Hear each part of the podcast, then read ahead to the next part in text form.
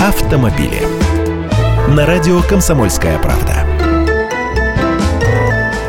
Здравствуйте! Японская Toyota запатентовала конструкцию летающего автомобиля в США. Конечно, фотографий и подобных характеристик пока нет, но принципиальная схема известна. У машины будут складывающиеся гармошкой крылья, которые могут убираться в кузов автомобиля. В сложном состоянии они будут плотно прилегать друг к другу в специальном отсеке в задней части машины, а спереди будет пассажирская кабина. Судя по схеме, колеса у такой машины будут большие, как у легковушки, а а приводить движение на лету ее будет винт, расположенный сзади.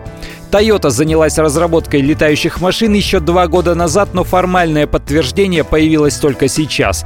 Кроме нее, еще несколько компаний пытаются сделать летающие машины, есть уже действующие образцы. Например, словацкая компания Aeromobil уже неоднократно представляла свои машины. Американская Terrafugia тоже делает машины, способные летать, причем две модели. Вот только все это пока больше походит на легкомоторные самолеты или автожиры со складными крыльями крыльями, а хочется увидеть именно машину, которая умеет взлетать, чтобы как в фантастическом фильме про черную молнию. Смотришь машина, а она бац и взлетела. Я Андрей Гречанник, автоэксперт комсомольской правды. С удовольствием общаюсь с вами в программе «Русские машины» ежедневно по будням в 13.00 по московскому времени.